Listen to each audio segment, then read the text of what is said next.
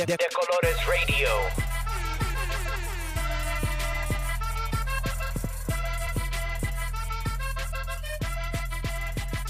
De, de Colores Radio. Hi, hello, bienvenidos. Welcome to De Colores Radio. This is episode 83 because we're bilingual in this B. Um, anyways, hope you all are finding us in a perfect moment. As always, thank you all so much for listening. I'm your host, Eva Arreguin, and this is De Colores Radio. I'm really so thrilled with how these last few episodes have been flowing. Uh, last time we brought in our friends German Torres and Luna Luna, um, representing the DFW. Uh, we want to send a big congrats to the best band coming out of Dallas, Texas for their new album, Flower Moon. Uh, where is little Pat? Pat, Pat, Pat. Hi. Hey, hi, what's up? Did you know that I was throwing you in right away? Um, no, I did not. I was not expecting that, but now I know. right. Well, it was in the script, but I was bringing you up at this moment because um, we've mentioned you a few times that you really have been like undercover Latinx music indie squirrel for Dallas, and so um, I, I think I wanted to ask you what brings a spark for you um, from musicians, and and also I wanted to like shout you out in general because I think a lot of musicians and artists don't often realize that like I guess like what De Colores represents is like we're putting your name in other people's ears so that you can really shine. Yeah, no, most definitely. And I, I appreciate you shouting me out, uh, like obviously on the show, but you make me aware of that even in person because I hadn't really ever processed that or thought of that. Um, just because I'm very passionate about like the music that I listen to and those who I support. And um, I just want everyone to excel and do great, just like I want that for everyone in my life, whether you're doing music or art or whatever. Um, so it definitely just I just want to keep supporting even now that I'm in New Mexico. I'm like, how do I bring my Texas people out here? How am I going to bring my artists? How am I going to bring my musicians? How do I make spaces here? Um, so thanks for that. But now I'm trying to remember what was the question you asked about music. What was the music question? Gotta be ready. You gotta stay ready. Uh, am I? No, I'm just kidding. Uh, my question was, what is it for you that brings a spark from musicians? I think You for- always, for the record, uh, Pat's always had magnificent music taste. So I am lucky that I'm the younger sister. So I had hella influence from my siblings uh, musically. And so obviously, Pat was definitely putting me on to a lot at a young age. I think for me, because I've gone to shows and like been listening to music so long, things that always bring me to an artist or like entice me to them is like the humanness of it. And it's not just like, hey, I'm just here to be a rock star type thing. It's like, no, I'm actually like here for the people. My music means a lot to me. And it's not just like I want to be out there and like make millions. It's like, no, I really care about my people and like what I'm doing. And when I see those like glimmers of like moments with like connections to them, even if it's just talking to them in the merch table, it kind of lets me know like oh this person's like really passionate about their work and like really wants to like make this stuff for not just themselves but for other people to connect to it too. Um, even like who you got today like is an artist that i like somebody mentioned to me and i saw on tiktok and now i'm listening to them and i'm like this album's fucking dope and i want more people to support more artists um, that are like this uh, that are speaking on these type of things um, but yeah, no, for sure. It's just things like that that kind of humanizes them, but not makes them feel like they're just there to live the rock star lifestyle. It's like, no, they have like a reason to be here. And it's not just to be like filling out check marks of things. It's like, no, we're actually like here doing something to make a difference with our music, whether it makes a connection to the person or it's just like something happens that helps you in that way. Um, so yeah, I think, I hope that answers it. Yes, I have more questions now, but we don't have time for them. So we'll have to do that another day. But thank you for letting me put you on the spot. Um, so please all remember if you want to see um, our full raw unedited video versions of any of our latest episodes, you can do that and subscribe and get exclusive behind the scenes content at patreon.com slash de colores co. Um, this also helps us to become a sustainable platform, which is of course the goal. So please go check out uh, Luna Luna Luna Luna's album and that episode if you haven't already. It really is a great time. It's been on repeat. It, oh, the album? Yeah. Yeah, no, I've like made sure all of Santa Fe was listening to it last weekend. oh my God. Well, ever since we started De Colores, it feels like we haven't really known peace, which is really sad to say, but it was also right after Trump got elected. So I guess it kind of makes sense. Um, but we are, of course, doing the best we can. Um, so with that, I think that means it's time for do do do do everyone's favorite meme mood. I want to give you all, our listeners, an insight into our personal energy. I never can look at the camera when I do this part. into how we are feeling right now, into the reality of our existence. This is what I call the modern day diary. That's right, we're translating our feelings in the best way we know how. Memes. It's time for me mood. Pat. Hey. All right, so I'm gonna I'm a like Eva said, we're bilingual, okay? So my meme oh, mood Lord is actually Jesus. a bilingual meme. Um, let me pull it up to share. So it's a cute little frog, Eva's fave. oh God. Eva's favorite animal, in case you didn't know. You don't need to tell them. Secret fine, tell.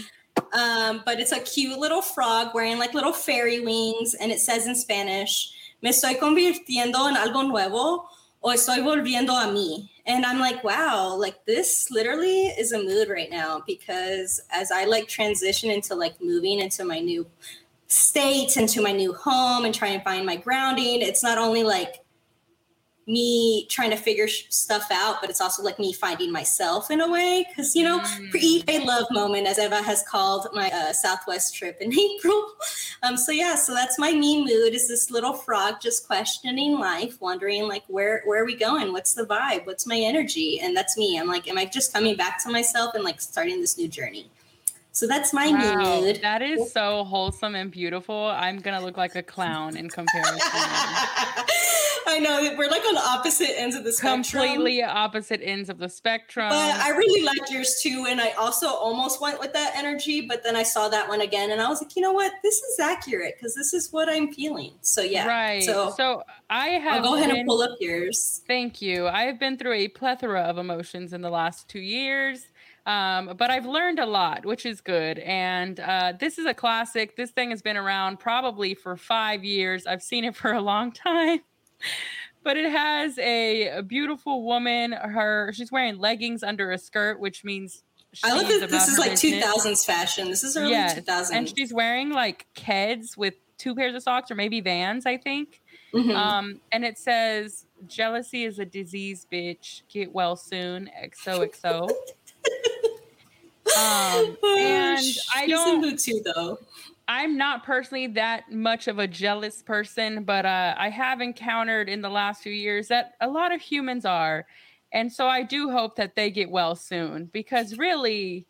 We don't need to we don't need to be projecting our insecurities onto others and I think that's a lot of what happens in a lot of spaces um, whether it's activism spaces whether it's art spaces, whether it's music spaces. And I really wish healing for all of us because I know it happens to the best of us, right? I'm not flawless by any means. I definitely have moments of insecurity. And so I just I just am wishing people a little a little hug and a little kiss of healing because jealousy is Little hug, a big bitch. hug, little kiss, big kiss. big kiss. That is our me moods for today, um, which means I can share with you all that we have another good ass show in store for you today. Um, I'm a little bit shook by our guests. Uh, very excited, very honored. Um, and we brought back one of my favorite uh, co-host of all time, a good friend. Um, but we will be bringing in as guests later on um, the Megan Thee Stallion's right hand photo- photographer, videographer extraordinaire, Emilio Cucci will be with us as our guest a little bit later, representing H Town. And um, as you all know, in our new show format, we actually bring in folks to chat with us during the juice. Uh, this week, we brought in one of a kind, the lovely, the the the exquisite, all the beautiful, delectable words I can use to describe the a fellow brilliant. A fellow Capricorn, Amber Sims, is our co host today. So that means it's time for The Juice. This is The Juice, where we discuss the latest gossip on pop culture, politics, news, and more. Amber Sims, welcome back to De Colores Radio. Greetings. Hi, friend. How are you? I am doing good. How are you, friend? I am as well as I can be in America.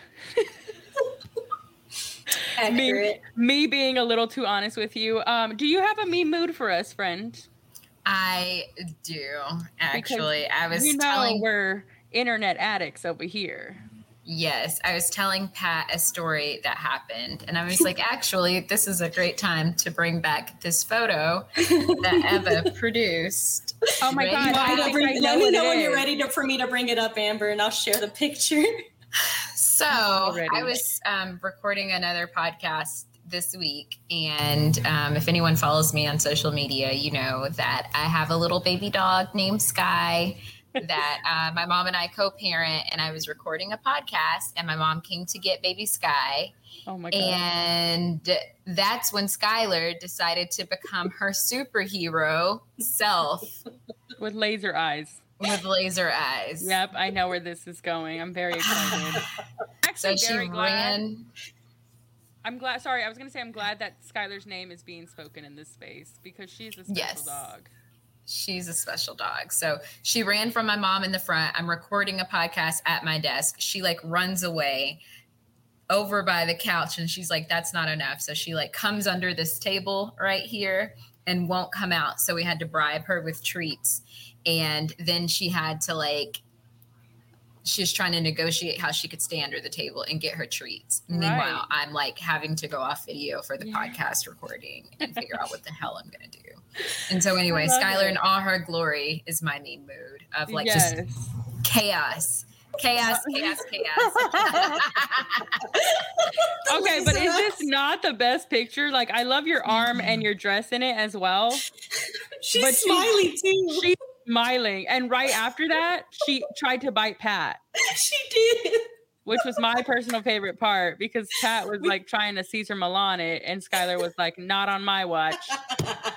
And for the record, Skylar does typically like me. We had a cute bonding moment the last time I saw her, so she was coming to say goodbye to me. Yeah, I think that's her form of it, and she's a little Shih Tzu.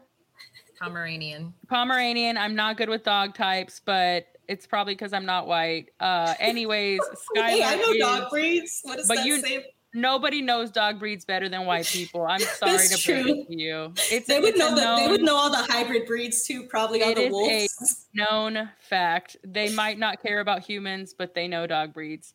All right, Amber, thank you for your mean mood. How are you actually doing? Tell us what you've been up to, please.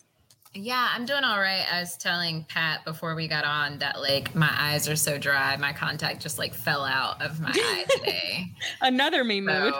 So, yeah, I'm just like, you know, so I'm wearing my handy dandy glasses. They're cute. We're here for it. I should have worn Um, mine. I know. I was like, this could have been a whole Meanwhile, like Emma with her beat face, you know, like woke up like this. It's fine. I'm trying to get Um, some uh sponsorships. You know, I'm trying to get a new computer. We're out That's right. here. Got to do That's right. something. Come on, HP. We know y'all based in Austin. Or no, Oh, that's Lord. Dell. My bad. I don't. I Dell. couldn't tell you. We'll take y'all too. It's I'll fine. take a. I'll take a Mac though. Whatever. I was like, Apple's up in Austin now too. Oh my gosh. So what have you been up to, friend? You made some big life transitions. Uh last we spoke to you, you were um still you were working full time and running Young Leader Strong City. What's going on now? Yeah, so I've uh, transitioned full time to the organization that I, along with some other community uh, members, co founded called Young Leaders Strong City. So I did that at the end of May, and um, that's been like crazy and insane. I think we'll talk about this later, but sure. um, the the racists are coming out of the woodworks around critical race theory, and so what a time to be doing racial equity work full time. You know, I can so only exciting. imagine. I I do it a little bit with you, and that is plenty. So I'm just like full time is another ball game. And as we know, and this is actually our first juice topic, uh, the the devil himself, Greg Abbott, is really I don't. Do you think? I was thinking about this recently, and I obviously can't outweigh it to like the early times of Texas's like quote unquote inception or whatever, or like birth, whatever you want to call it. But conception, I think that's the word I was going for. Do you think Greg Abbott is like the worst governor we've had in hundreds of years? Or am I just saying that because I've only been alive for about three or four governors? Hmm, that could be it too. Um, but because Eva's young, so we like never miss an opportunity. um, but like, I mean, you know, there's some pretty bad ones. Who's the one? It's like Lamar, someone, but he's the one that like Mirabeau B. Lamar.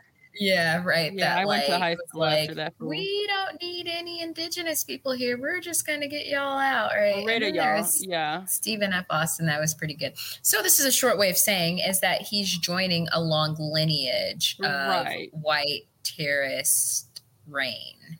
Correct. Um, and so he is definitely like trying to get on that Hall of Fame, and he's doing a good job of that. Right. And this last week or so, obviously by the time this comes out, it will have been old news, but he came out as having COVID. And it felt very familiar to when Trump got it, which is like they have it, but they're also getting the best, most perfect treatment ever. And then they also simultaneously put out a video of them like trying to look nice and being like, I'm fine. What are y'all talking about? I'm great. I'm getting great care. And he doesn't encourage masks. He doesn't do anything else to protect the people. He just announces that he has it and is fine because I think they Mhm. like to pretend it doesn't exist. Um, so it was very, I was manifesting uh, probably bad things. Um, but it was just like the audacity of these mofos to keep doing this. And they're literally attending, they're raw dog in the air at their like white, like Mhm. Republican events without masks. I don't know. It's just mind blowing. And I'm like, the, the Texas trauma has not stopped at all. Yeah, I was hoping he was gonna get what's that movie, A Christmas Story, where he like gets visited by like how his life could have been, or or is it? It's a Beautiful Life. What movie? Yes, Whatever. Yeah. I think it's a It's a- beautiful life, or yeah, yeah, yeah, It's a wonderful life, or whatever. Yeah, it's a wonderful life. But right, like I was hoping he like he and Trump would have one of those moments. Don't want you to like but do want you to be scared enough to really believe in wearing masks forever. right. Um, but I- that's going to happen um, at all. And he got the best care possible. I believe even Regeneron. I don't think I'm pronouncing that correctly, but it Mhm. also uses like like fetal tissue, which is something that most Yeah. Republicans are very against. Um, so it was just like the irony of all of that, while millions of Texans are getting sick and or dying. Right, like we have the worst numbers in the country. Um, so it was just like really unfortunate.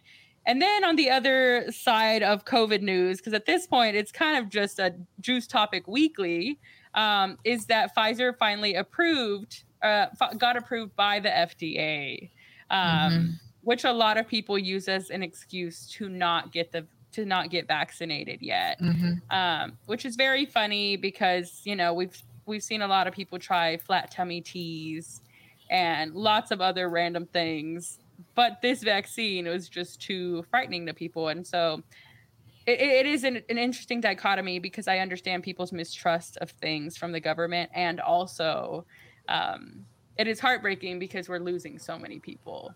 Hmm hmm No, um, that's a really good um, observations. I, I saw a meme too that somebody was like uh, about the vaccine card. This lady was like, "We have to take a, you know, have the vaccination card with us," and someone was like, "Imagine telling her that Costco asked the same thing." right But you know, to your point, right, Eva, there are so many places in which we like, you know, we go to schools with with vaccines, minus like the anti-vaxxers, you know um Right. but like you know we show our id for like different things and it's just like really weird um the ways in which people are resisting um and like feel really bad for like the folks that legitimately have like those reasons like legitimate fear um but also we know that so many people are passing away i did just want to bring up right the fact that dan patrick who is our what lieutenant governor Mhm. you know, who was in the news last year for saying some faulty stuff about like old folks were dying from the, you know, from COVID and like maybe they had had enough time. right. But, you know, he most recently also came for Black people, right? Right, Talking about right. Black people, um,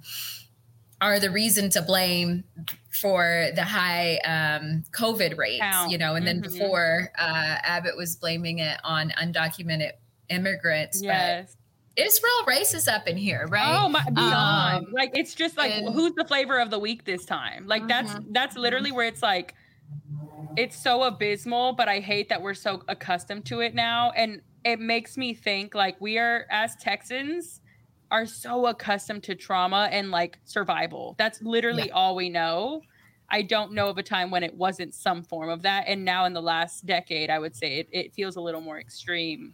Um, Well, and the thing is, too, it's like they can say things like that and it probably won't get them voted out of office. And that's the thing that's like really disappointed is just the way in which racism is like normalized or the lack of care from COVID. Like, I mean, if Abbott gets reelected, I wouldn't be surprised, but dang, will I be disappointed, you know?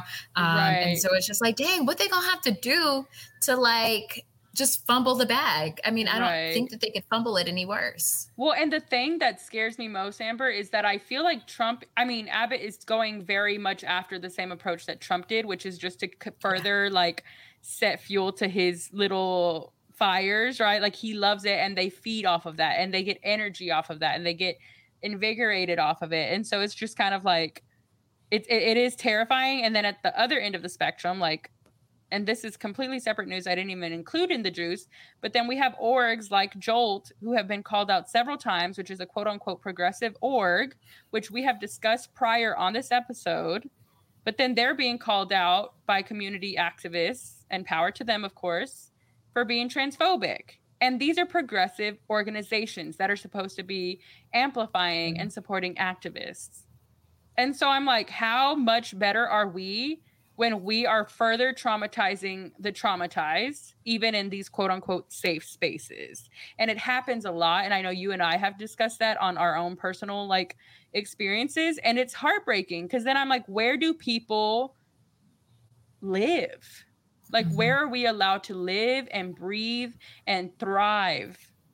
And that's what makes people just detest everything, you know, because it, it is so toxic, unfortunately. And I don't know. I, I think it just breaks my heart. So I'm at this point where, like, I think that's even what I wanted to do with De Colores, right? I wanted to focus more on it specifically so that we can have these radical, honest conversations, but also create joy and have fun and love in here too, um, because it's necessary.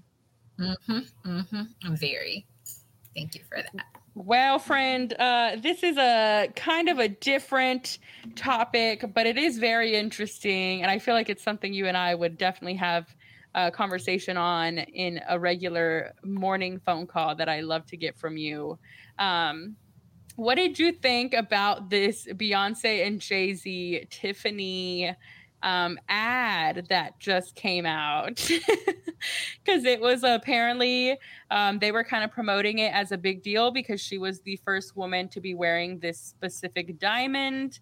Um, and at one point, I saw apparently they even hit a reply from someone on Twitter, uh, someone calling them out and saying, basically saying, This is a blood diamond, give it back to Africa. Um, Yeah. Whereas in the capitalist structure, um, the way Tiffany and I guess, you know, uh, Beyonce's teams uh, kind of framed it as was like, wow, this is the third. It was like the third or fourth person in the world to wear it, and the first Black woman to wear this exquisite diamond. Um, and then I, the thing I also was a little conflicted over was um, this interesting, I think, obsession now that Jay Z has with Basquiat, right? Um, and it's very fascinating, and I can't help but compare like Basquiat and Frida because they're these two um, icons, right, of like radical artists um, Mhm. whose imagery has now been exploited to the utmost level when they were both pretty, pretty blatantly like communist or socialist um, or just anti-capitalist, I guess I should say. So it's very interesting to see all this um, happening, and I, I am curious if if we think they'll grow from this criticism or if they're just going to keep ignoring it and roll because um, unfortunately they believe black capitalism is the answer. Oh yeah, right. Like, and one of her songs, uh, Beyonce, "Ain't Nothing to a Boss," and then she's like, "What's uh?" That's a whole bunch of uh, brown millionaires on your timeline or something. Yeah, she yeah, says. yeah. Um, and so like definitely. I mean, I think part of their um, you know, staying together was about building an empire, um, a Mm. capitalistic dominant empire. Um, and so it's I mean, it's problematic. It's not surprising though. Um, But then I think about like where does this put Beyonce and Jay Z in comparison to say, you know, Kanye um, and Kim, who are also like very, you know, um, in terms of like producing so much like wealth and attention and, and all of this um, and very like capitalistic in nature. I think Kanye has said some problematic things, but then we continue to see the Knowles Carters doing problematic things, right? Like mm, talking Right. out of both sides. but they know mouth. to be silent because it works better for the brand. Right. Um, exactly. Um, I, mean, I even think of, you know, uh, Beyonce recently launching Ivy Park and, you know, the Black Rodeos in Houston and Dallas. and she contributing some of those proceeds to Black Rodeos, which I'm sure are underfunded. Right. Um, right. and so it, it's just like so interesting of like the ways in which, like you said, people eat the culture and it'll be Black people too to their benefit, but don't give back to it. Um, so I'm really hoping that first they learn from this, that they um, demonstrate more values based campaigns, um, and and that they don't do it again, like that they listen. Yeah, Right. and, and that's what I think is. yeah.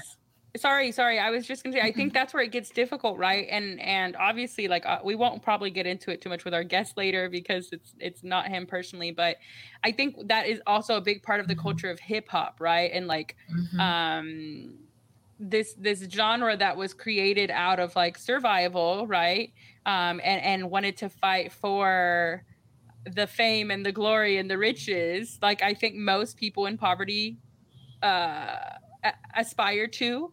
Um and so it's just really fascinating because then it's like when they finally get it then what? Right? Mhm. um, or when is it too much? Or i think i actually saw a piece today also that was like no names new approach to her art and her craft um, right? Because she very much has had a really beautiful evolution in that she was called out on twitter for being a little bit capitalist right? And then she was like wait what? And then she actually went and got educated. Um, and Mhm. now she's become like a different kind of like I don't even know the proper word, like oh, I guess black sheep of hip hop now because she is kind of detesting a lot of that and she started like a radical book club right? Um, but j. Cole felt very offended by her which i thought was fascinating. Um, so it's just very interesting to see in this realm of hip hop and then obviously just like the culture at large because everybody wants that and they see that as goals but it's like when is it too much? Um, Mhm. because the same thing with rihanna right? Is it something big to be celebrated or is it billionaires got blood on their hands Yeah, no, it's it's definitely not. And right, like Jay Z does the math equation of what's better than one black billionaire, two, right and it, it's none. Right, it, it's everyone having what they need in an equitable society, and us not taking more than we need and hoarding, um, Right. and not realizing the ways in which we've literally built this empire on people's backs. Who was it, Literally. Sweetie? Who was it that like um, did the picture of her like I'm at the I'm at the shop. No, it was uh, Drea, right? And people were Uh-huh. like, "Girl, that's a sweatshop. What's wrong with you?" Like, yikes i didn't see that she, she was like, "Everyone's on vacation. Meanwhile, I'm at work." And people were like, "Sweetie, that's a sweatshop. Like, how much are you? Um, why are you those people?" glamorizing this Yeah, you know, and and so and that's literally a manifestation of like this is literally made off of people's backs. Like you don't Right. get billionaires without exploitation, and that's what Absolutely. we have to and I think we've seen it now. To me, we've seen it now more than ever, right? We're seeing a lot of people quit at mass,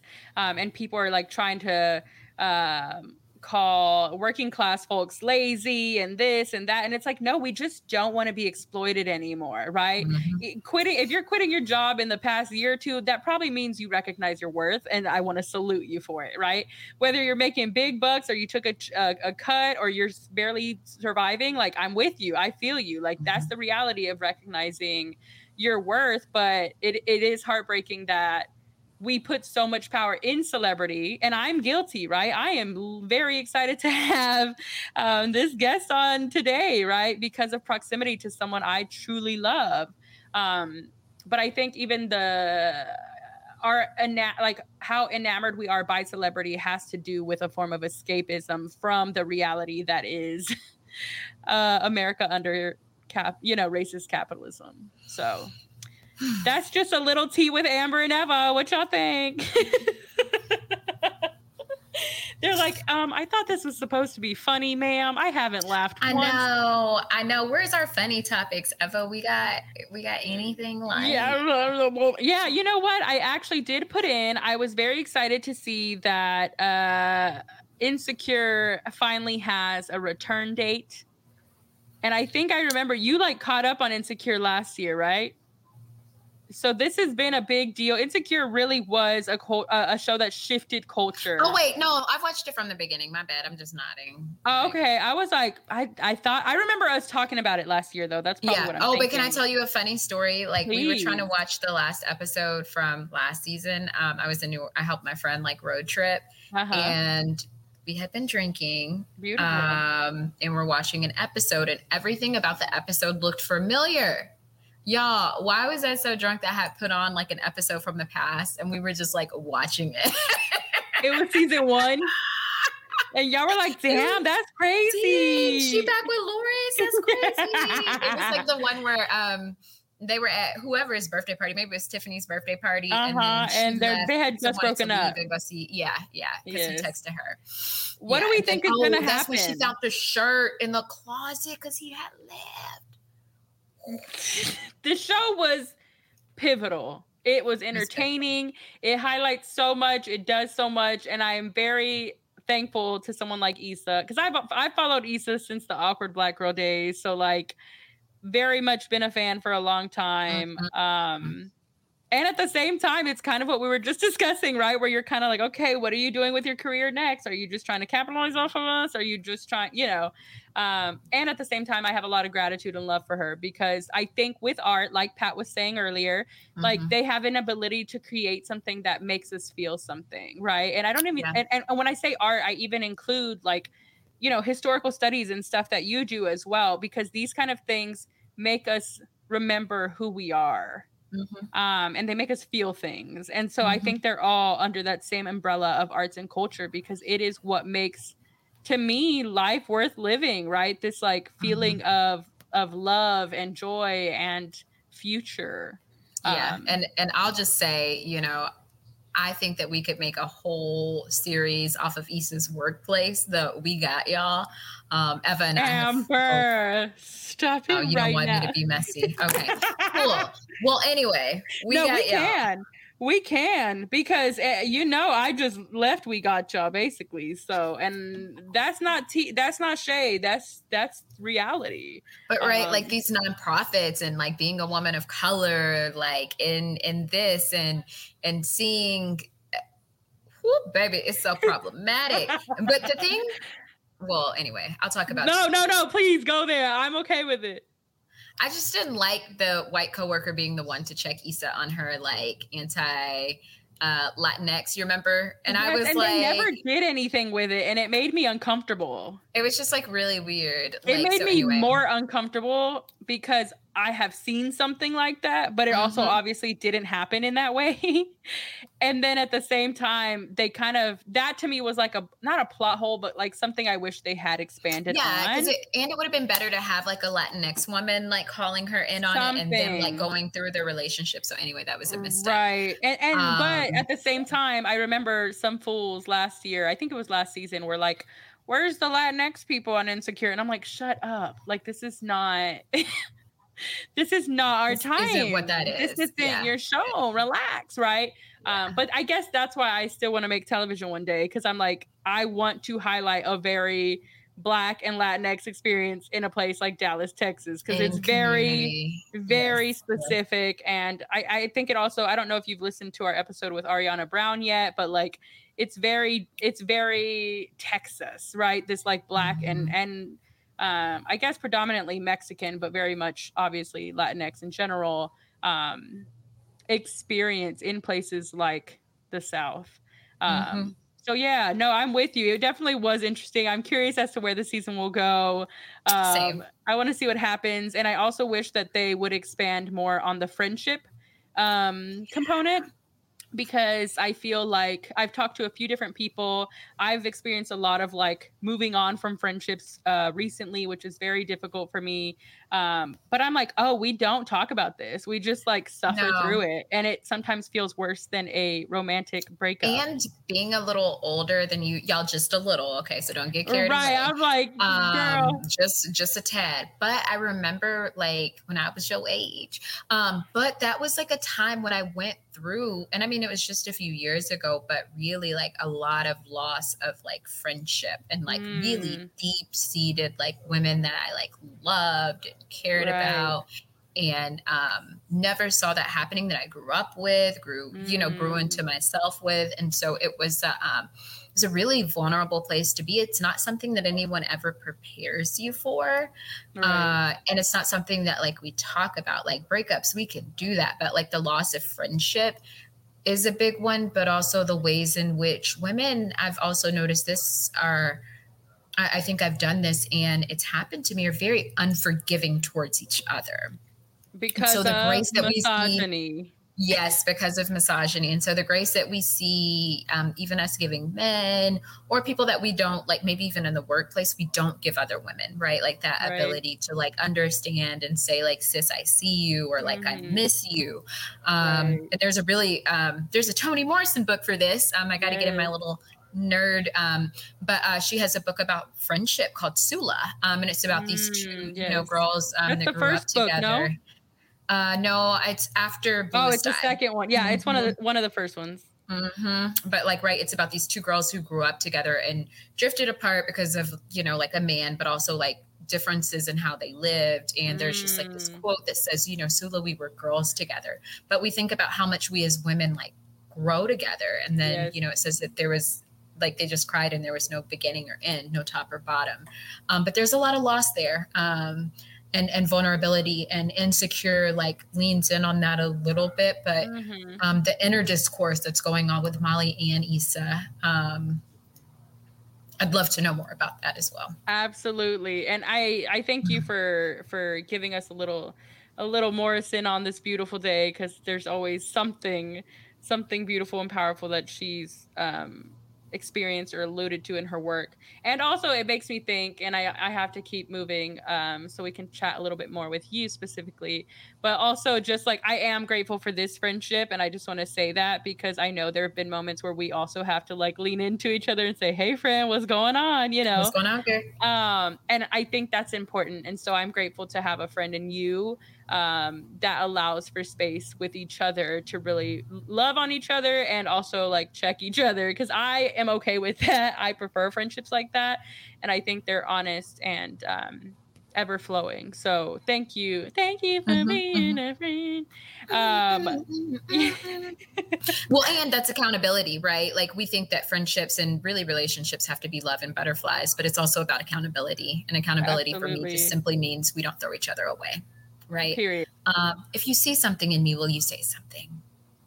and a lot of people won't but they act like they, They won't. will All right. So the last thing I was gonna cover on the juice was that Latinx Heritage Month is coming, but we can hold off on that, and I'll carry it for the next episode. It is Yes. time Can- in general. Can I just say that um, I am excited to be here for the juice. Every time I hear it, like I think about that. Make a juice box, wet, wet, drip, drip. I wish So we had the funds um, to make that the background track in that moment because a classic. A classic. Well, thank you. I love well, you. I love Um, you. I did want to ask you a couple questions quickly before I throw you off of the juice, which sounds uh, harsh. Um, but you did tell us you are full time uh, running Young Leader Strong City. Um, can you tell us a little bit more about this critical race theory we're hearing a lot about here in Texas? Um, because thanks to your org, I have been doing a lot of this anti racist work with youth for the last like four or five years. Um, so I imagine that you're getting a lot of, um, I guess, attention and also um, it's just a hot button word now. So I'm curious what your take is on here in the state of Texas. Yeah, so like a few points. One of the things that I want to like take us, uh, well, yeah, three points is one, we started getting waves of this in North Texas uh, with work that we do in school districts um, last September. And I just want us to put that in context because what George Floyd's murder and Breonna Taylor happened in the spring. And so by the fall, when we thought that we were having one of the biggest revolutionary movements ever Right. that this country has ever seen, Right. actually there was active work being done to dismantle that work. Right. Um, and then fast forward to January, President Cl- uh, Trump, I was going to say Clump, but whatever, you know. I thought you were gonna um, say Clinton. I was like, sis, that was a good minute ago. Right. um, he declared a proclamation um, against CRT, criti- what he called critical race theory, um, being taught um, and used in government um, hmm work. And so we saw Biden um, go back on that, right? He took that proclamation out, um, but the damage had been done. Uh, Right. And we continue to see like others talk about it. And so now we get to these movements in which um, teachers and school board members and really state boards of education across the country, it's been passed. Um, in more than 25 states are talking about what's called critical race theory, which is a theory of um, understanding how racism is not just like between individuals, um, but it's systemic, deep rooted into our policies, into our practices, and we live with it daily. So when we're talking about ending racism, we have to go from the root. Um, but also, these schools are not doing critical race theory work. By They're doing means. DEI, right? You belong. Yeah. You're a girl of color. You belong here.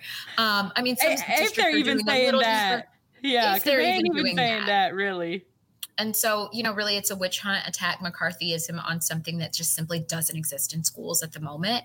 Um, and we need folks um, because these folks, these white communities are organized, they are getting their little talking points and going to board meetings. And so, as much as possible, I encourage people to look up critical race theory, um, look up Young Leader Strong City, which is the organization that I run, where we um, do more topics of um, discussion on our uh, social media pages, YLSC Movement. You can find us. Um, and find ways for your students to be able to talk about their identities and continue to report. We know that there's so much harm that's being done to students of color.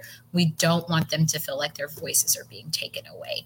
Um, And so if you've got a high schooler, look us up. But also just remember if you've got time to speak at a school board meeting or write a letter um, or email to your elected officials and tell them, like, nah, we not for this. Um, we do need voices on that.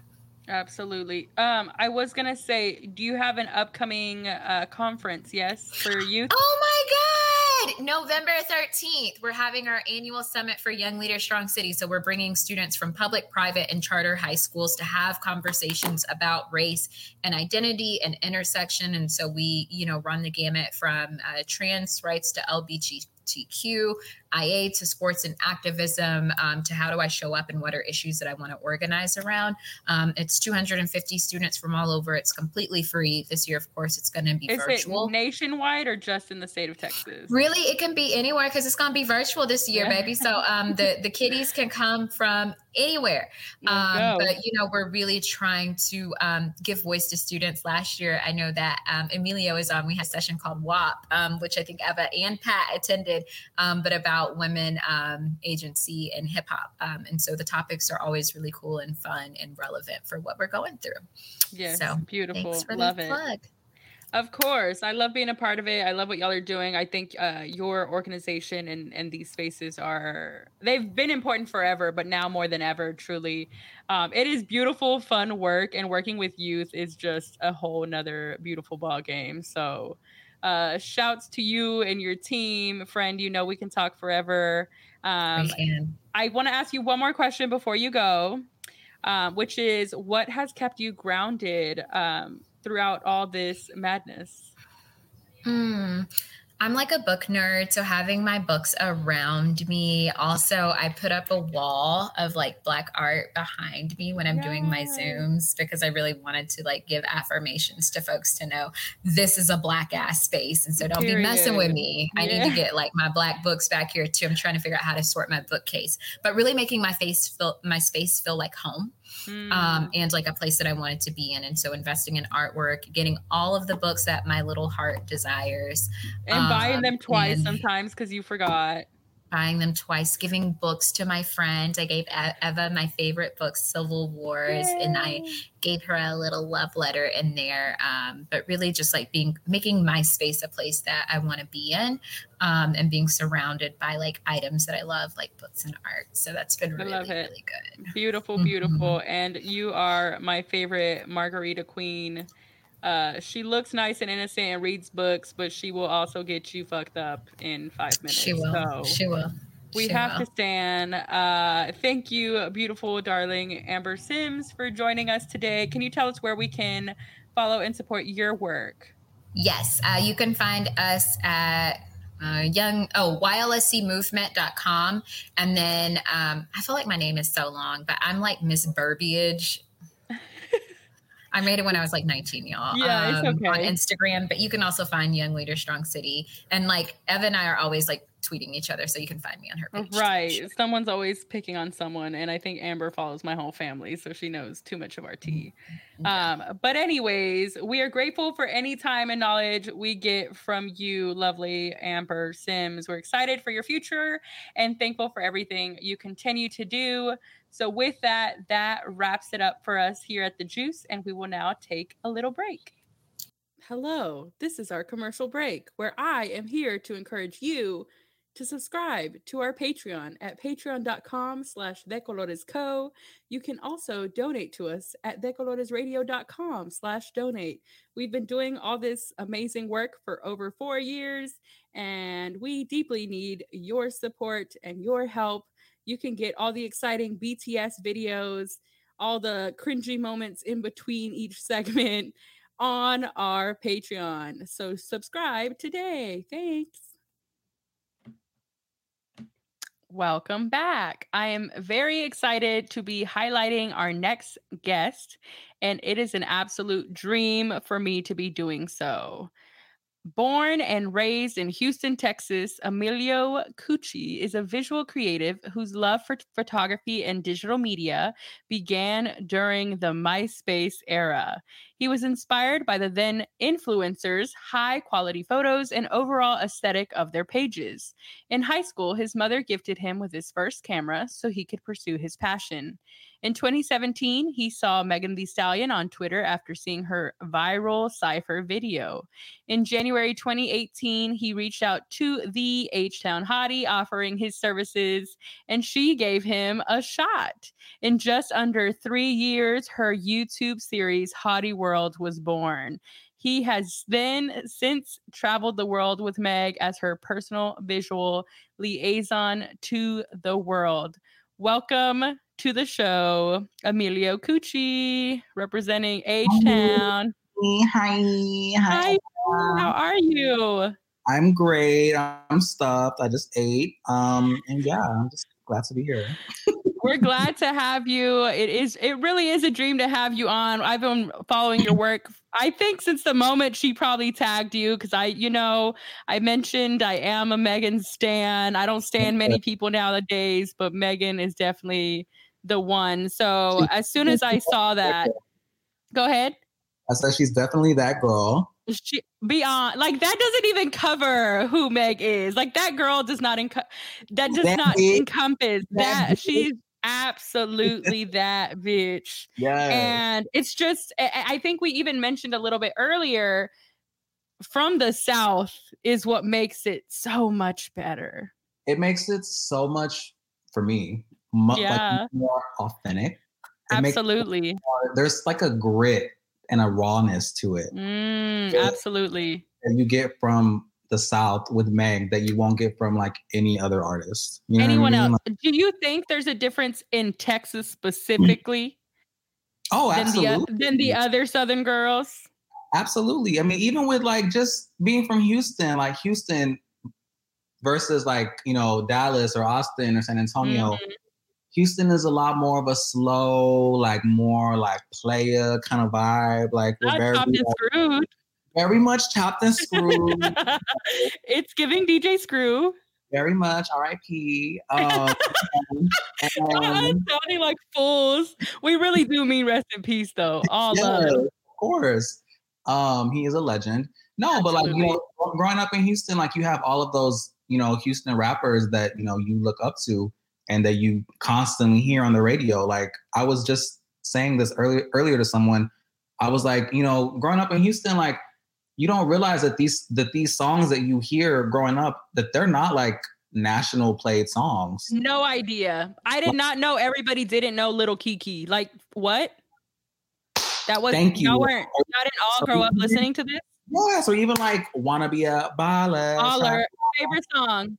Like it's like we grew up constantly hearing these classic songs in Texas and everywhere, everywhere else is like, huh? What? What's that? And it's like, And then it's interesting because it's almost as though they didn't get the proper love until I guess Drake started to play around with it. And then you had Travis Scott come in and play around with it.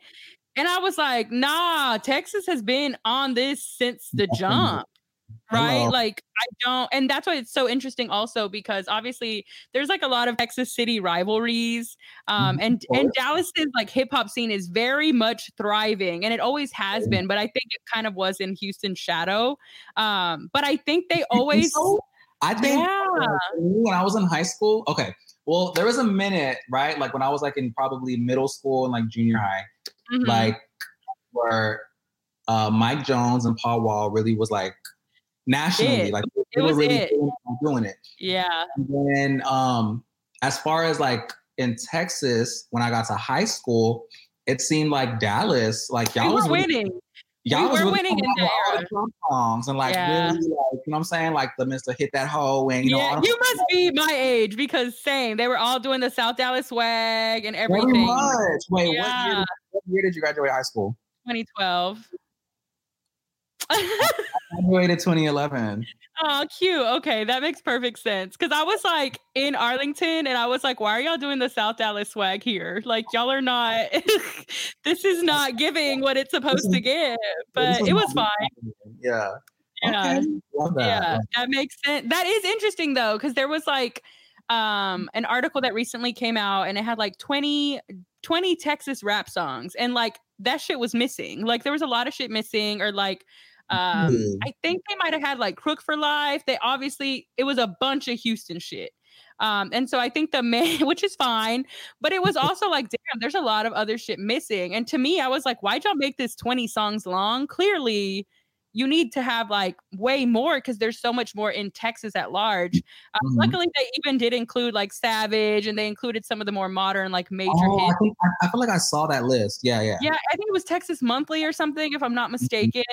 Yeah. But I was just like, that just shows that we have so much more to offer than we're even giving ourselves credit for, exactly. which is what I saw it as. But it was really interesting because I'm like, damn, I can't, I think Houston is so special. And I'm like, it's it's just different. Like I feel like every city in Texas has charm, but nothing is like Houston, especially when it comes to music. Music and food. Yeah, yeah, for sure. I went to uh Timmy Chan's for the first time last time I was there. You want to know something? Tell me, I am born and raised in Houston. is this a hot take? I've never ate at And What? Wow. I've ate at Frenchy's.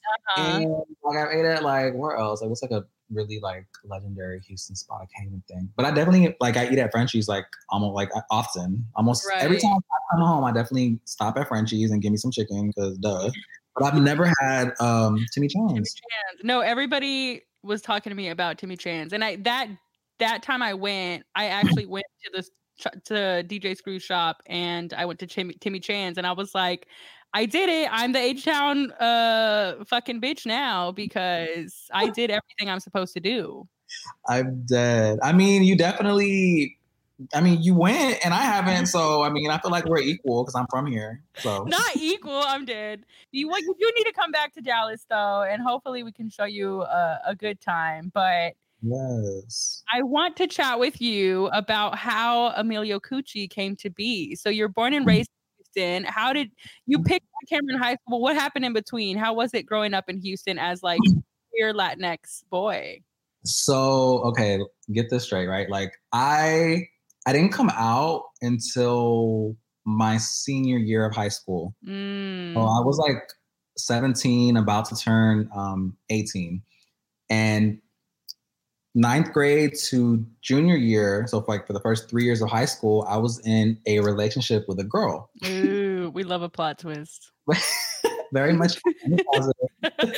you were singing "Hit That Hole" with her. very that. And the, the thing is, like, she, this girl really had to love me because girl, like I I know you know, like I was the same person. Like the, I'm just keeping it honest. Like I was the same bitch. Like you I weren't was, going by coochie at the time, or you were?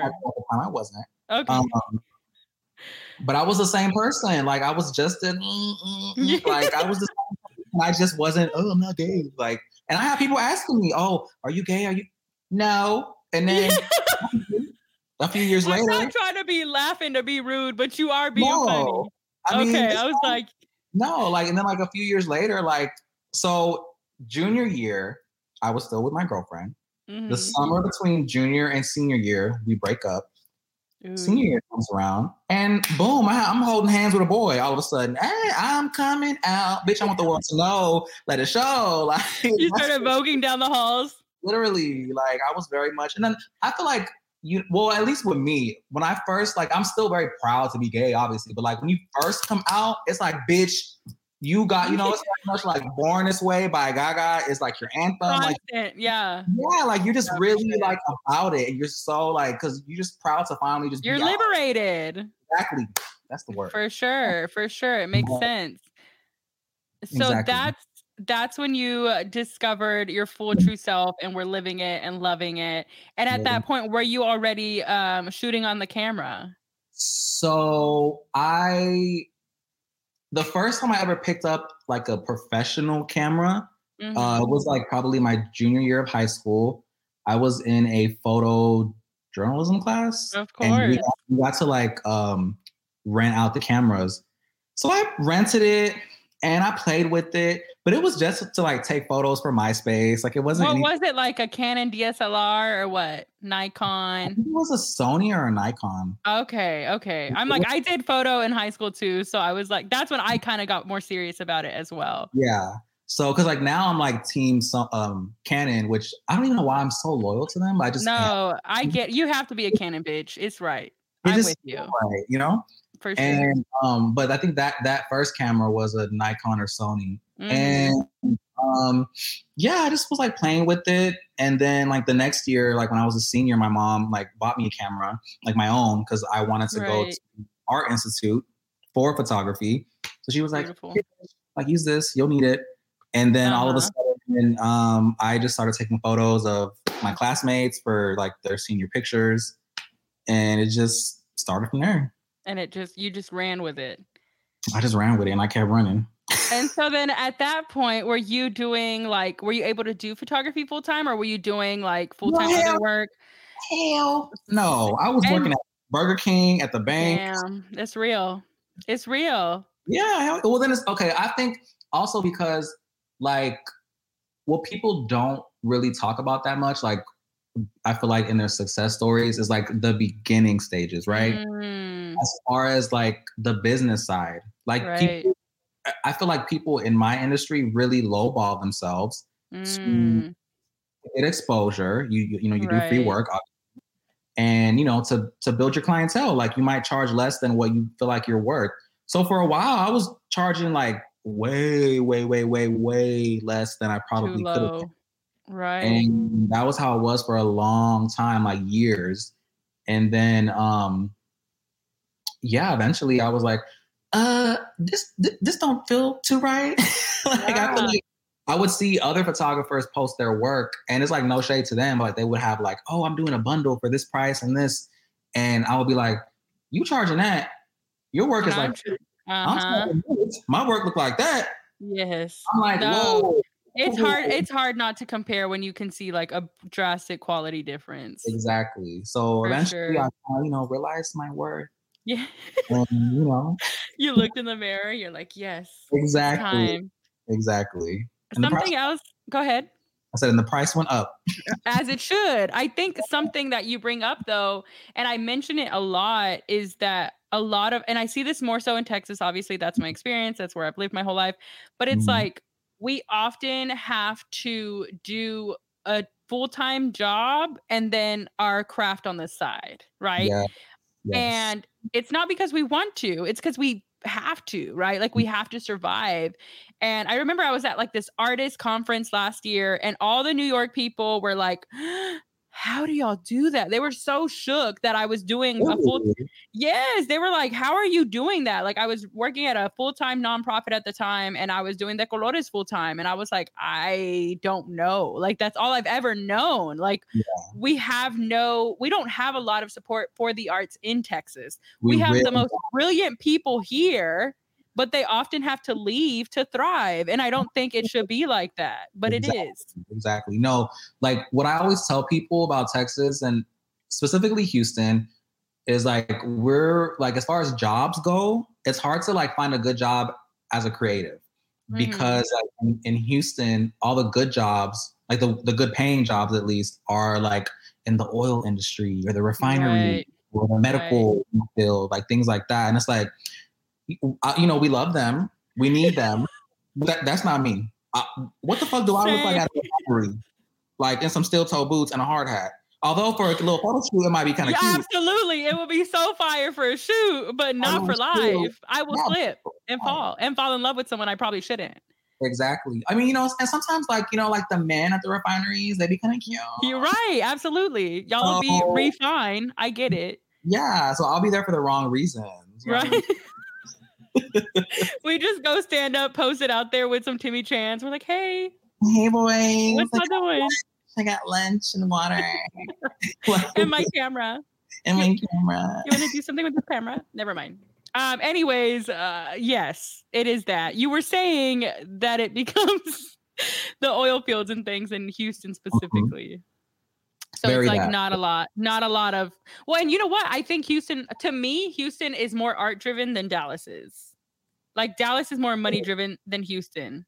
You know, and I feel like it's barely coming. Like I feel like when I was growing up, it wasn't, but I feel like now we're starting to re- like slow. Like I said earlier, we're a slow, slow moving city. So you know, we're slowly getting to like you know more the art scene, the creative scene, the more music industry scene. Because as you know, we grow, like shit's just popping more here a little Right, bit. So, you know, sure. people need the creatives to you know you can't have a you you can have a, a, a person who does music but if you don't have like no one to like shoot the video or take no high quality photos bitch It's not gonna do much. yeah No, visual component of any craft elevates everything. Like even with this podcast, we've been going for four and a half years, and people were begging us for video, and it was like, oh shit, I guess we got to do video, right? Like people Oh, want to see your reactions, and so it's like, all right, we got to give the people what they want. And I think especially now more than ever. You have a damn good camera on your phone. Like you have no excuse to have no, no visual content. Granted, a lot of people do a lot of mess still, but it's mm. like it's a learning process. We're not trying to be shady. It's just facts, I think. No fa- yeah facts are facts bitch you can't fucking deny that what the fuck Well, then what made you uh, shoot your shot at Meg? Because that's a big deal. I admire the like just the courage to even do so. I've done similar things, but it doesn't always work out. And sometimes you do hear back. And so, like, what was that process like for you? So this was back. So okay, the first time I ever saw anything Megan related, right, was it had to be early 2017. Could have even been late 2016. Yeah, Uh, same. Yeah, it was on Twitter, and um, one of her ciphers was going viral. right. and That one that's in Dallas. Is it the Dallas one? Yes. Okay, yeah, Yeah. that's the big main one. and um she like i watched it and with like without even seeing her like her name the city she was from anything i said oh bitch hold up She's Hold up, dead. i had to play it back Yeah. you know I, you know, I played it one more time and i looked in the corner and it said the stallion you know houston texas i said oh bitch houston texas why haven't i never heard of you before like Right. what is this so like the bitch that i am i did my research right. followed her on um, twitter instagram and i found all her music on soundcloud and um, on apple music and all that i said oh oh this this bitch is that bitch Right. Absolutely. And you could tell right away she had something different. Exactly. And the thing for me, I've always I love I love rap music. I specifically love female rappers. Like that's like Mhm. my my thing. Like I You're love it. Everything. Yes, and I just felt like a a, a young poppin' bitch from the south was just Mhm. missing. It was just missing. So when I saw Meg, absolutely. when I saw Meg, I, I heard the accent. Yes. Okay, I, you from here? You from down here somewhere? And when I saw Houston, I said, "Oh, bitch, game over. We You're in love. You're in love. It Yeah. No, I feel you. Yeah. So I followed her for about a year. And I think like um this was like just me just as a fan. Like right. A fan of her. And um I think I like sent like an like a little edit, like a fan edit of like a collage of like some of her photo shoot photos. And she liked it. And like And you just that. like emailed her or you like tweeted it at her? No, I think I posted it on Instagram and then she like commented and like liked it or something because I had tagged her in it. Mhm. And then um, a few months later, um, this was like end of 2017, beginning of 2018. Um, I hit her up on Snapchat. how and- funny. I know because I don't even use Snapchat anymore. Yeah, for real. Same. I hit her up on Snap and I was like, "Hi, um, I'm a big fan." I was like, "I'm a big fan." I was like, um, "I'm from Houston. I do photos and videos." Um, I was like, "I've done a few YouTube videos and photo shoots." I was like, "You know, here's some stuff that I've done. Um, let me know if you want to work on like a behind the scenes type of thing for YouTube, like any content you need. Like, I would love to be able to like help you with." And she was like, "Oh, I love that. Like, hit up my manager." So I hit up her manager, and um, her manager wrote back, and she was like, "Yeah, you know, come out this weekend. Like, let's give it a shot." I Okay. said, You- "Okay." It worked. Yeah. and it worked, right? So, but the craziest part is, I was working at the time. I was full time working for the city. Of, Mm. I was working for the city of Houston um, Oh, municipal wow. court. So I was working Wow. the courthouse, like ugh. Yeah, that's some shit. Yes, and I was in a lead position, so I had to work Saturdays because I was like like a in a management type of role, Uh huh. and so I had to call in sick to work. I was like, oh, the secret's out. yeah, very much Mean Girls. Yeah. Bitch, Boo, I got you whore. Yeah. yeah, boo, you whore. So you know, I went to go work with Meg that Saturday, and you know, what I'm saying like it's just been lit ever since. Wow. And it was like an instant connection. How was it for you as a fan to like go in and be like, oops, I gotta be a professional bitch now? It was, it was. I'm already professional, right? Right, Like, right, right, right. I have, you know what I'm saying? I'm, I'm a bitch with cooth. You know what I'm saying? I Yes. scoop up when need be. Um, Absolutely. But, you know, I think just at first, like my first impression was like, wow, she's so friendly. She's Mm. so, so like regular. Like, like as a human being, she's just so, just, just down to earth. You know what I mean? Yes, natural. Um, exactly. And I remember being so like Im- not impressed, but you know what I'm saying? Like you, you know, you see celebrities and people and you you forget that they're people. Absolutely. I Their, remember their humanity kind of gets lost sometimes. Right, exactly. Exactly, but that was something that like from the get-go that I was like, wow, like this girl's really just humble and she's really sweet. And um I remember like cuz I had my my then boyfriend with me um at the time as my assistant. Mm. I introduced them and everything. And like an hour into us already working, like she asked if I wanted some water, and she offered him water, but like by name. And I was like, "Oh shit, she remembered her name." Like I was like, "Just I don't know, like Yeah. small But things." those little things mean a lot. And especially Yeah, with artists, like you can tell, you can read people, you can clock the the like beauty of their soul like that That- if you're paying is attention. such a such a beautiful way to explain that because she really is Mhm. such a sweet, genuine person. Mm, I love to hear that. That makes me so happy. I assumed it was because I'm like, I I have like a pretty, uh, usually a pretty good read on folks, and so like my best friend sent me. It was it might have not been that cipher. It was the one when she was outside the no, she was outside the car. I think. Um, I think it blew up right after the cipher, maybe, and Was it uh, the Stalli Freestyle? I think it was like the early stages of it. Yeah. Okay. Yeah. And so uh my friend had seen it on Tumblr, you know, fucking Tumblr. wow. Yeah.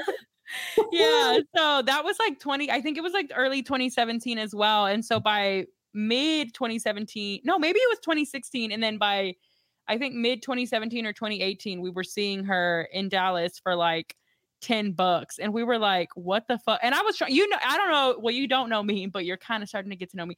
But like, if I find some fire shit, I'm going to put everybody on. So I was trying to tell everybody, y'all, get on her, get on. You know, I was just like, y'all, I've never seen anybody like this. We've been waiting for this. The South has been waiting for this. And then finally, um, she like within the following summer, it was like a whole new person. But like obviously it was the root of who we loved, but like it was a beautiful experience to see. I felt like a Meg hipster because I was like, I've been trying to put y'all on, but y'all didn't want to be put on. No, and then she blew Me, up. I was the same way. I was the same way. Like Yeah. I, you know what I'm saying? Like I remember like trying to like play her music for some people, um, like before Tina Snow came out, Absolutely.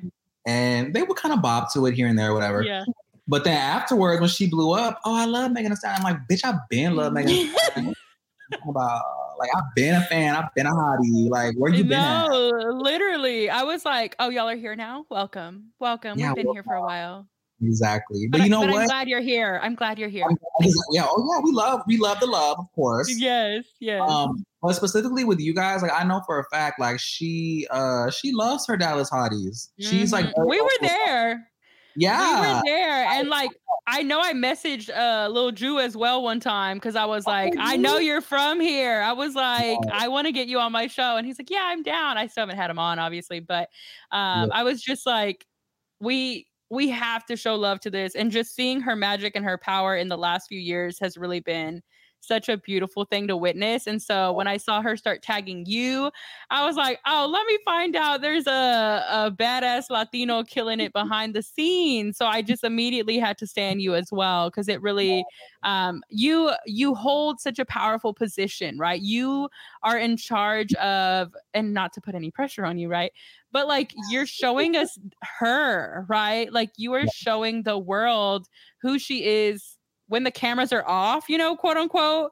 Yeah. Um, obviously they're not, but it's like it it It's her most intimate feel it. moments. yeah, you're feeling it through the camera. That the one where after the Grammys, I sobbed. I was like, uh, I was like a kid in a candy store. I was like, this is what I've been waiting for for her because you captured it all so well. And I remember watching the first Hottie episode and then watching Oh that one. Oh yeah, no, I'm for real. Like it's it's a beautiful thing to see, and so that you're able to be so intimate with someone so powerful and you do it so well um, is really something you should be so proud of yourself for because it is really beautiful to see. And I love hearing your laugh in the back. I'm like, oop, there's Gucci. I'm always laughing, like or giggling, or just something in the background. That's always me. Yes. we right. love it. We love it. So, what has the experience um, since the beginning been like for you? Then, like, it's been a lot that's happened in the last couple years. It's been a lot. Uh, Yeah. It's been a lot of learning. Um, you know, I remember like when I first started out, when she was doing like um, primarily like uh, Houston or like Texas things, right? It was probably like one of our maybe like third or fourth times like filming together. Um, we had a show and I was still like, you know, yeah, I was always professional and stuff, but you know, like I was still getting my, my feet wet. Yeah, getting in the groove. Yeah, maybe not even the feet, the toes, maybe. Yeah, Like still, well, then, the toenail. yeah. And I remember um we went to her gig. She she had a show in Houston, and then we went like usual. We went to um the strip club afterwards, and um I was like, oh, I'm off the clock. like, we're- right, we're I like, good. yeah, I was like, we're at the strip club. Oh, I'm off the clock. Beautiful. um, I went, you know, inside the club and I had left my camera in in the car. And she was like, "Oh, I want some photos." I was like, "Oh, it's in the car. Uh, hold on." so I had to like run down, go get it, and that moment, like from then, like to this day, that's a moment that I think about. If I ever consider, oh, maybe I'll just leave this camera and I'll take this one. I'm, bitch, no, take that camera, take this camera, take the flash, take the flash drive, take the memory card, take everything. All of it. You got to be All ready. gotta be ready. And that's Mhm. the one thing that I've learned in this industry is you always gotta stay ready, regardless. Yeah, you always sure. you always gotta like just kind of anticipate of what your client wants. Whether I feel like Mhm. whether, whatever part of the industry you're in, like whether it's glam, like you know, hair, makeup, photo, video, like you always kind of have to be a step ahead and like just know what they want. Absolutely. What um now that you've mentioned that, what advice would you give to like young creatives that want to get want to break through cuz it is um such a beautiful story and I it's uh admirable that you're a go-getter, but that's the component that a lot of people forget about. Like you have to be ready and you have to be willing to one accept rejection because it might not work right but Mm-hmm. two like when they say pull up on saturday you got to be ready to go so what You what other advice can you offer I mean, you definitely have to like. I feel like already have all of like what is the phrase? Have all your ducks in a row, like uh-huh or like you just always have to just stay on top of your shit always. right right And then as far as like just like for creatives, I feel like this is one thing even I struggle with sometimes. Like you got to be consistent with your own content. know what I'm saying? Like, Mm, You ooh, gotta yeah always, like i feel attacked uh, no, but it's true. Like oh even it once a week, twice a week, like you got to make some sort of commitment to be consistent with it. And right feel like that's what a lot of people lack. And you know, it's it's we're all human.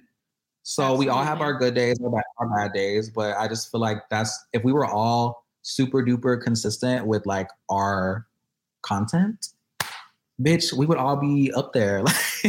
absolutely absolutely and Yeah. i think especially people like from texas or from the south at large where it's like we kind of don't think our shit is as good because we're not on the mm-hmm. east coast or the west coast and it's like Yes. our shit might actually be better yeah, high key. because yeah no it's like we we're we're downplaying ourselves like you said Yeah. earlier um well the other thing is um what have been some of the major moments that really made you kind of pause and reflect and be like bitch i'm proud of you Of myself. uh-huh Um, ooh, you know, the I think one of my most like jaw dropping moments, like for me personally, was just going to the VMAs. I think it was 2019. uh-huh Like being backstage, I was like so in awe of everything. I've been so obsessed with MTV and the VMAs since I was like childhood five or six years old. yeah it was I a huge like- deal Yes, I would. I like like legit. I probably witnessed like the the Lil' Kim boob moment. Like yeah live. absolutely Like, yeah I of like I just always been like you know I probably was watching Rugrats on Nickelodeon and then flip the channel. flipping the oh, switch the real world. absolutely oh look a titty yeah no Yeah, for sure Like, and I've always just been really into pop culture, and I just have always loved the VMAs. And so to be there in person, I was just like, ah, bitch, you made it. it's like unreal yeah, like that really was like the moment for me. I was like, Aw. I've, I've, bitch, I did something right to get here. yes, absolutely Like- you did. That's beautiful. And then with the Grammys, they were a little bit more strict because of COVID, right? So y'all were like in the hotel. A little bit, yeah. I- oh, yeah, you saw that, right? I like I don't I hope I don't sound creepy, but I did tell you I was a fan. So yeah, you, you yeah, you uh, could kind of peep that, huh? Yeah, Yeah. we were, um, we were definitely in the hotel because of COVID, but yeah, they were a little more strict. But I'm talking about uh, 2019, and this is before. yeah, yeah, yeah. That's the VMAs. I'm thinking now because it's like that was the moment where you realized you made it. But even like it just keeps getting bigger, I think is what I'm trying to say, right? Like it hasn't stopped and uh, you've been there the whole way, which I think is really beautiful. Yes. Well, I, I do have a couple more questions. I obviously think we could talk forever. Um, uh, but what I wanted to ask you what your favorite thing about yourself is, and then your favorite thing about Meg, because I think the Ooh. the thing y'all are able to create together is because you both have that spark. Um, and most people have some sort of spark, right? A lot of people, most people are beautiful uh, to some degree. Um, but I do think there is something that also makes y'all's connection so easy flowing. And that's why she probably also trusts you and your work and your craft um, because y'all do have that beautiful chemistry as well. hmm Um, so honestly, I think my favorite thing about myself is probably my favorite thing about her as well. And I'm gonna say it's like our sense of humor. Yes. or like our ability to like go through like hardships, but like still come out like smiling or like a Yeah. little here and there. Like I always tell people, like with me, like I could be on my deathbed in a hospital, Stop. I'm already laughing. That's not good.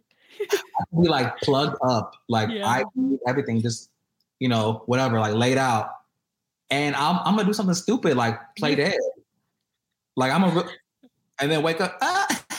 like I'm just throw throw a peace Yeah. sign, go back. Yeah, no, Yeah, I'm like- with you. or like you know what I'm saying like if I get into a fight and I if like if I'm getting my ass whooped, I'm someone you're gonna keep punching me and I'm gonna still be talking shit like Right. You stupid bitch ah, ah, ah. like I'm gonna just keep on like going at you like I'm just like I don't know like but because it I adds an extra flavor. yeah I just think everything is funny like I don't know no, like I'm with you. Like I, I think as a person, that's been my favorite coping mechanism is humor. yes And I tell people all the time, I'm like, uh, I, like no bullshit. I'm not trying to air myself out, but like even in therapy, my therapist was like, sis, it's you're being funny right now. And I'm like, but it's But it is. true. But it's true. You know, and I think it works. Like I'm like, it brings you joy. Why not? You know, who cares? But uh yeah, I think that is uh, humor is like a healing thing that does not get It- enough credit. definitely is like I'm I have some friends who are like you have the darkest humor and I'm just like I just I've had I've been through some dark times Yeah, you're like, don't shame, don't shame me. You better let me live. Don't humor That is me. so funny. Well, you also have started to dabble into music. Do you want to tell us about that? Sure. Um, yeah. So I've I've always kind of like been interested in like pursuing music, but I've always just I never really knew anyone who owned a studio or like you know I, I never really had like the connection or anything. Right. and- Like the first song I ever recorded, I think was like in 2018, and it was a freestyle to um Man. I think that's by Big Moe. I want to say. Um, Ooh, sure good. like, Yeah. Um, and it was like, it was just me being silly because like that's always me all day, regardless, silly, goofy, whatever. Right, right. But you know, it was like low key, like some punchlines in there. So it was like, And you're like, bitch, am I that bitch? Am I the next bitch? oh yeah, I was like, am I that bitch? Because it's kind of giving what it's supposed to give a little bit. and so, you know, I kind of like put it on and off. I would like drop something silly, just very much like homemade quality from the laptop, from the iPhone. Right, right. you know, if I was on, if I was like before I worked full time with May when I was still at my office job, I, I had like a 45 minute commute to and from like home and work. Damn. So in, in between, I would play the radio. I would be on Snapchat and I would just like have the music playing and I would be freestyling to it. I'm here. I want to see though. You might have to send me that footage privately because that sounds like it was kind of oh, exciting. privately, privately maybe. Uh, privately yeah because it's it's reminding me i don't know if you've seen the show insecure but when Issa Rae like was rapping in the mirror Yes, no, but the was- shit was kind of fire no, this should be fire. Yeah, Yeah. and that's the thing too. I had people write me. They were like, "You are so stupid. Why is it? Why is it so funny?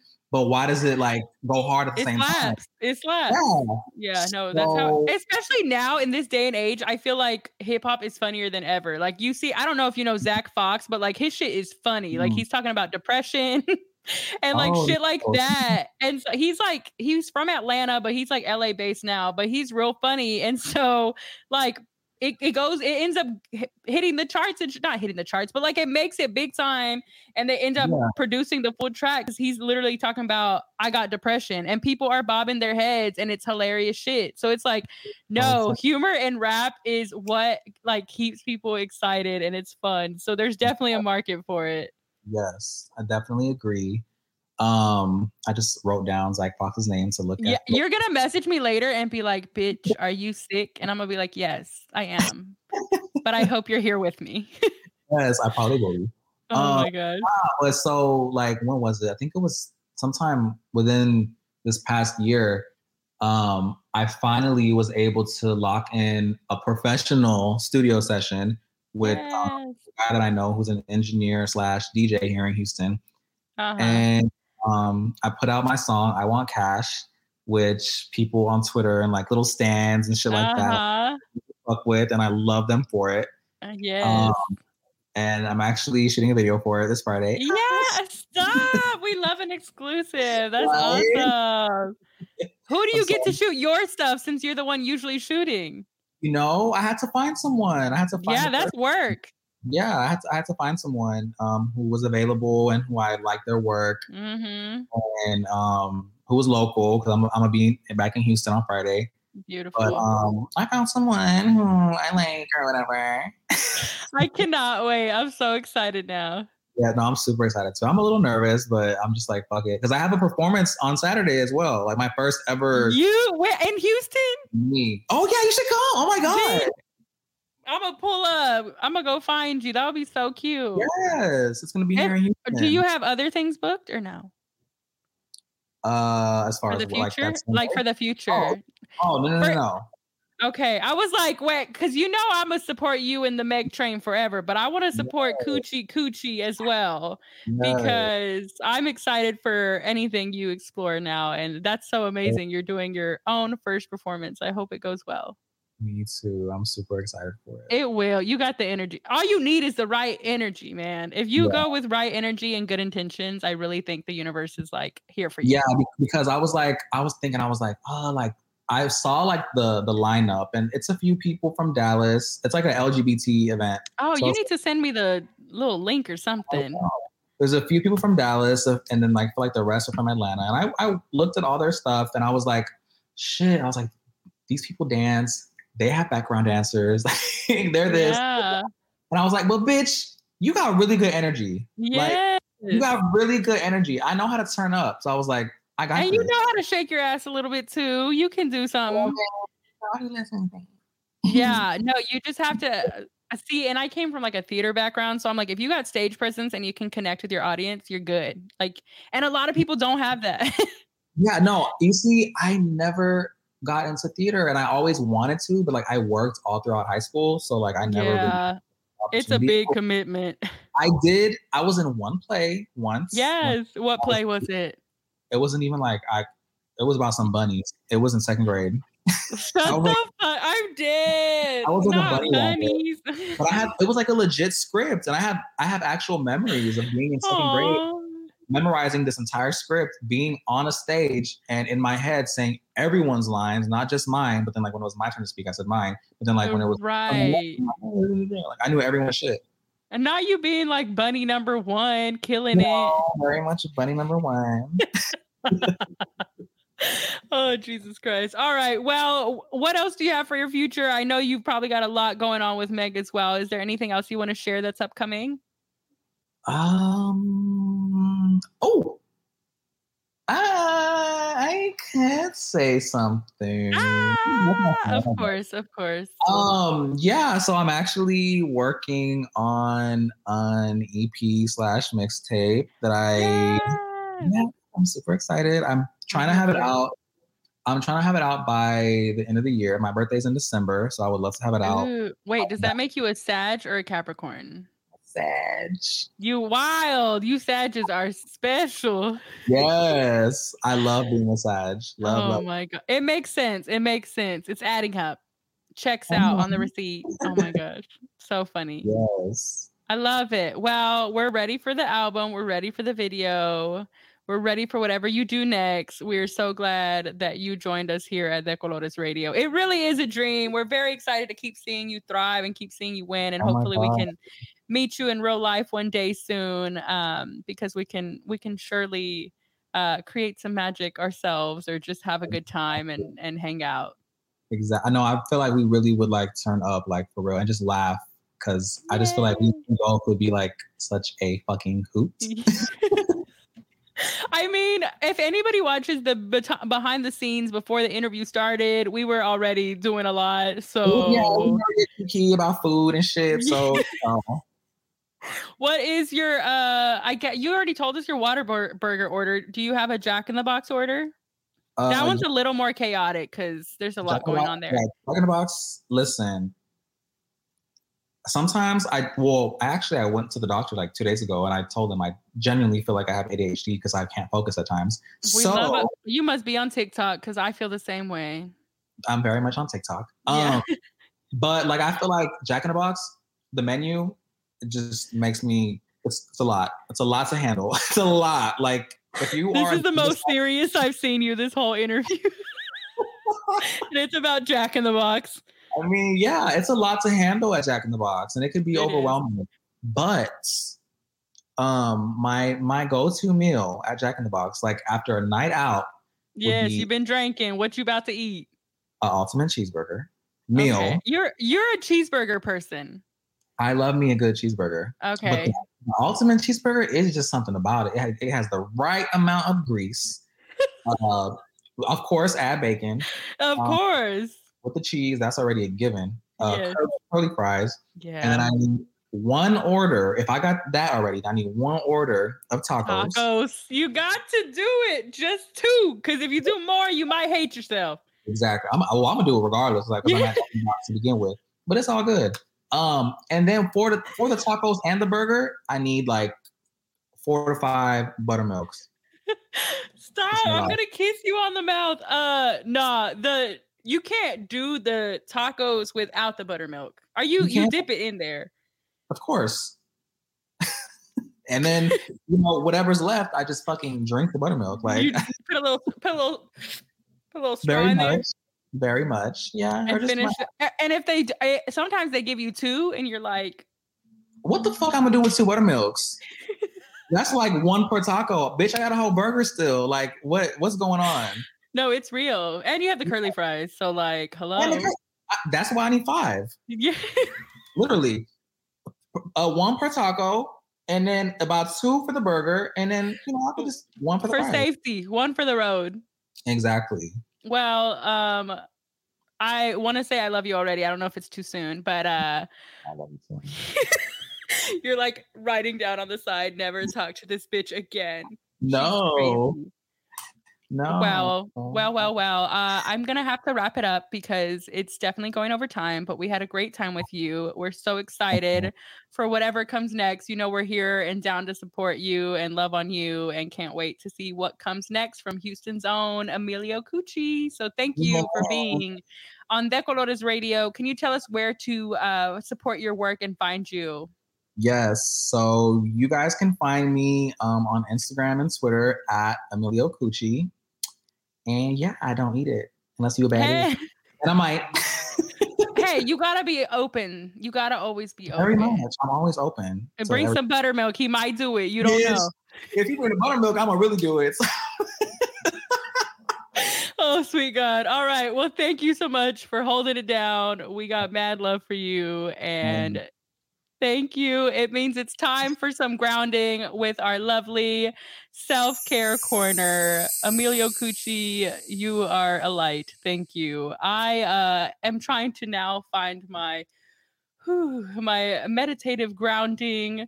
Um, so my self-care corner advice for the week is to practice a routine. Um, it is Virgo season, and those motherfuckers like structure. So if you are looking for a time to incorporate it, now is the time to do so. Um, I know I am trying to go outside in the mornings and stretch, which sounds extra as hell, but it actually feels really good. Um, so I definitely encourage finding some kind of routine or a habit that you've been wanting to incorporate and jumping into that. So that is my self-care corner tip for the week. Um, Pat, I'm gonna bring you back so you can do our brown and black business of the week. Who do you have for us today, little Pat? Where you at?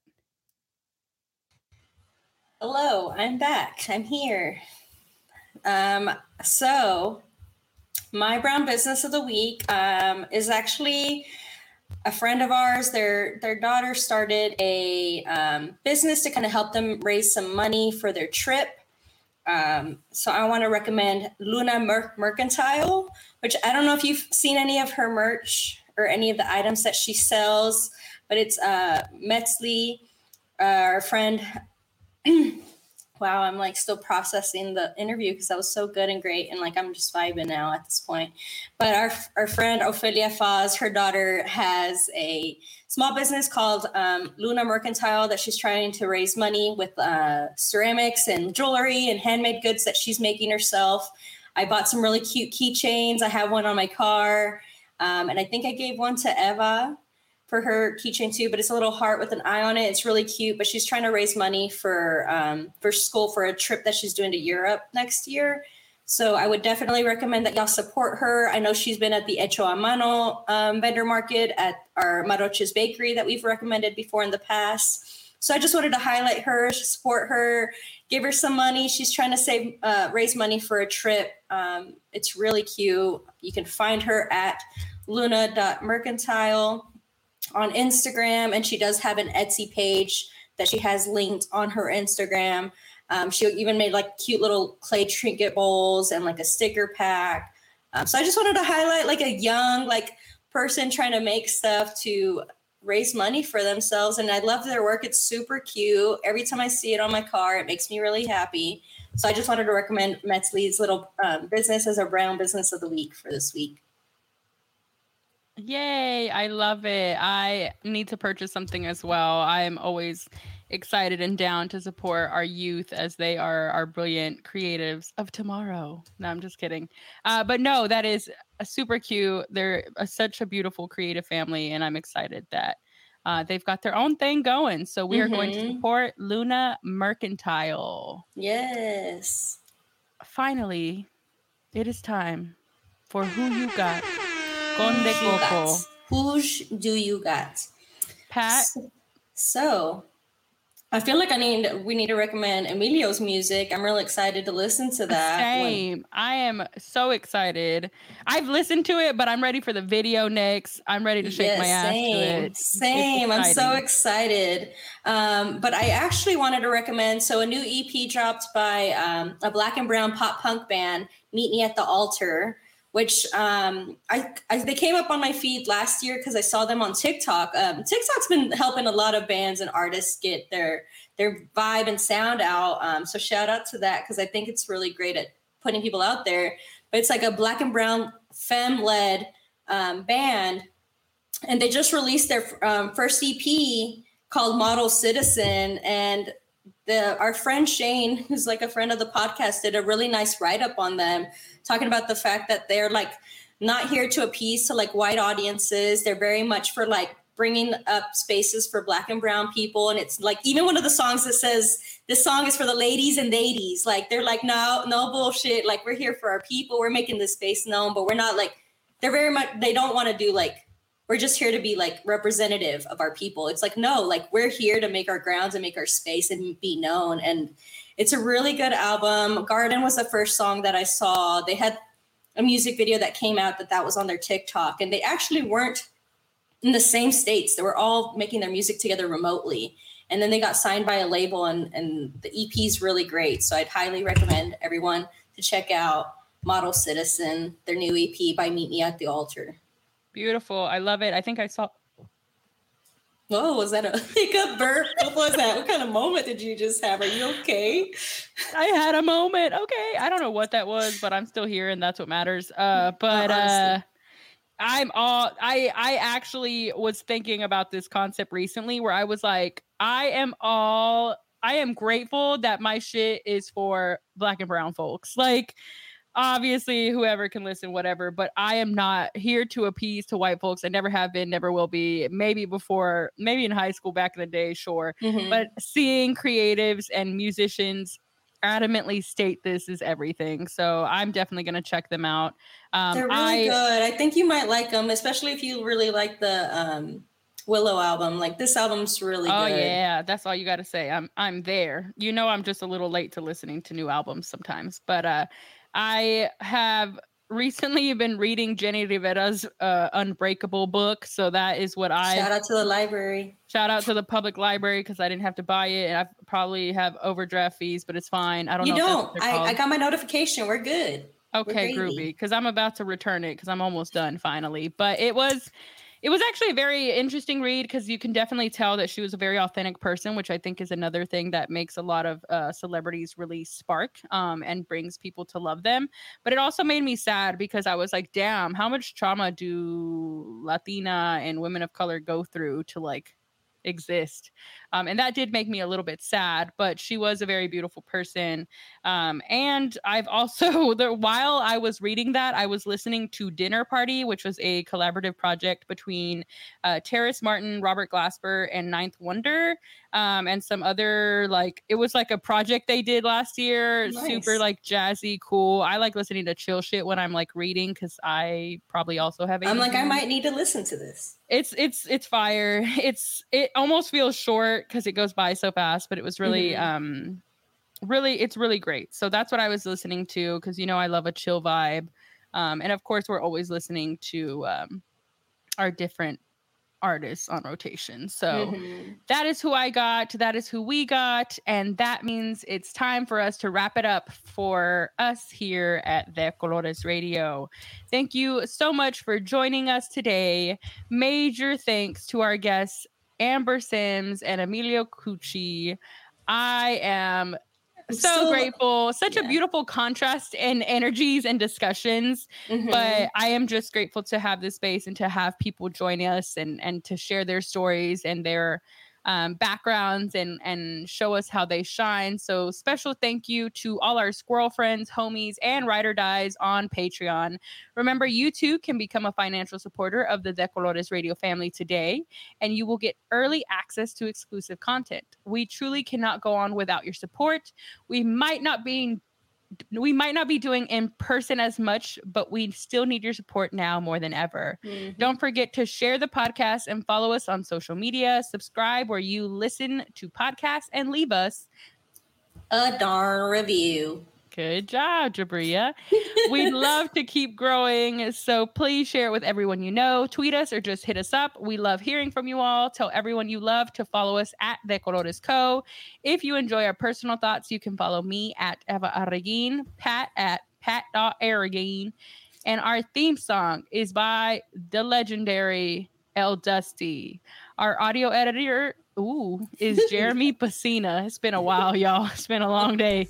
We promise to keep growing and providing you with entertaining content and, more importantly, a platform for your voices and work to be lifted.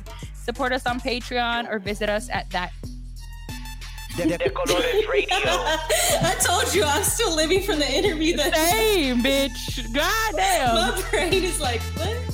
Visit us at thecoloresradio.com. De- de Thank you so Colores much again for being with us and join us again next time for De Colores Radio. Bye. Bye.